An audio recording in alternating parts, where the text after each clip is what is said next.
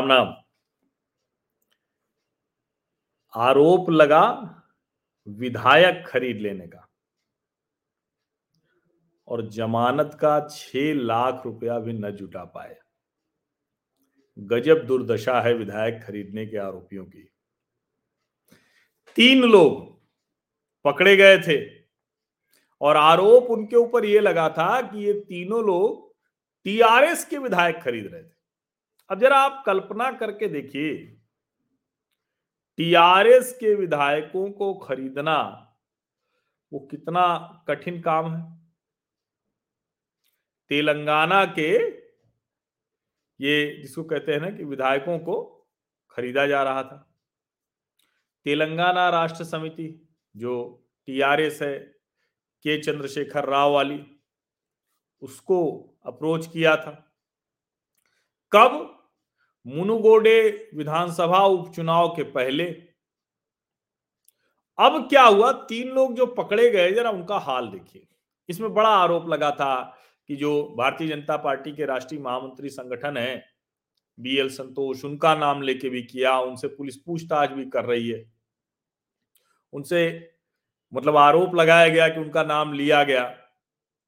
अब जरा सोचिए कि क्या विधायक खरीदने वाले की इतनी भी औकात नहीं होगी? कि वो छह लाख रुपए जुटा पाए। और इसीलिए लगता है कि इस तरह के जो लोग होते हैं, वो होंगे कोई, उनको लगा होगा, चलो इधर से उधर कुछ करते हैं, उसमें कुछ कमाई हो जाएगी। वरना भारतीय जनता पार्टी के अगर विधायक खरीदने जाते तो विधायक मिले न मिले, छह लाख रुपया तो कोई मतलब ही नहीं था। या था मतलब? नहीं था। और इसीलिए जब इस तरह की खबरें आती हैं तो उसमें बड़ा आश्चर्य होता है। हालाँकि इस तरह के दलाल होते हैं, जो कहते हैं कि हम ये कर देंगे, वो कर देंगे। कभी कभी तो कोई कोई आता है, एक दिन एक भाई साहब ऐसे ही बोल पड़े कि मुख्यमंत्री बनवाने का 500 करोड़ रुपए ले लीजिए। ऐसे बहुत से लोग होते हैं। लेकिन सवाल यह है कि क्या इस तरह से ये हो पाता है क्या? ठीक है, आप नेता हैं, सब कुछ कर रहे हैं, उसके बीच में कुछ आप किया, किसी ने आपको कुछ धन का लोभ, लालच सब दे दिया। लेकिन क्या ऐसा व्यक्ति विधायक खरीद सकता है या खरीदवा सकता है जिसके पास छह लाख रुपए भी नहीं? और ये खबर जब मेरे सामने आई तो वैसे तो देखने में लगती छोटी सी खबर है, इस पर चर्चा भी क्या करना लेकिन मुझे लगा कि नहीं, इसकी बात तो करनी चाहिए। ये देखिए, ये द सियासत डेली है। तेलंगाना हैदराबाद से निकलता है।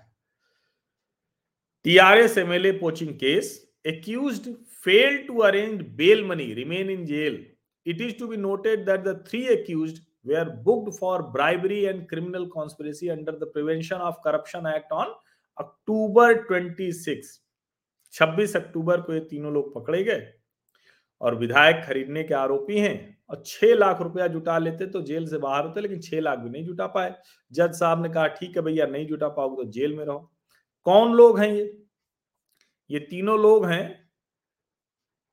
कौन कौन लोग हैं इनका नाम पढ़ दिया जाए जरा। ये हैं रामचंद्र भारती, के नंद कुमार और सिम्हाजी स्वामी। अब ये छह लाख नहीं जुटा पाए, यहाँ तक ठीक है, जज ने कहा भाई तीन तीन लाख रुपया, तीन लाख रुपया और तीन लाख श्योरिटी के तौर पर। अब जरा देखिए क्या है भारतीय के लॉयर जो है, वकील साहब रामा राव क्या कह रहे हैं? वो कह रहे हैं, जमानत की राशि कम कर दीजिए मिलाड माई बाप, हुजूर। बीस हज़ार रुपया महीना ये कमाता है।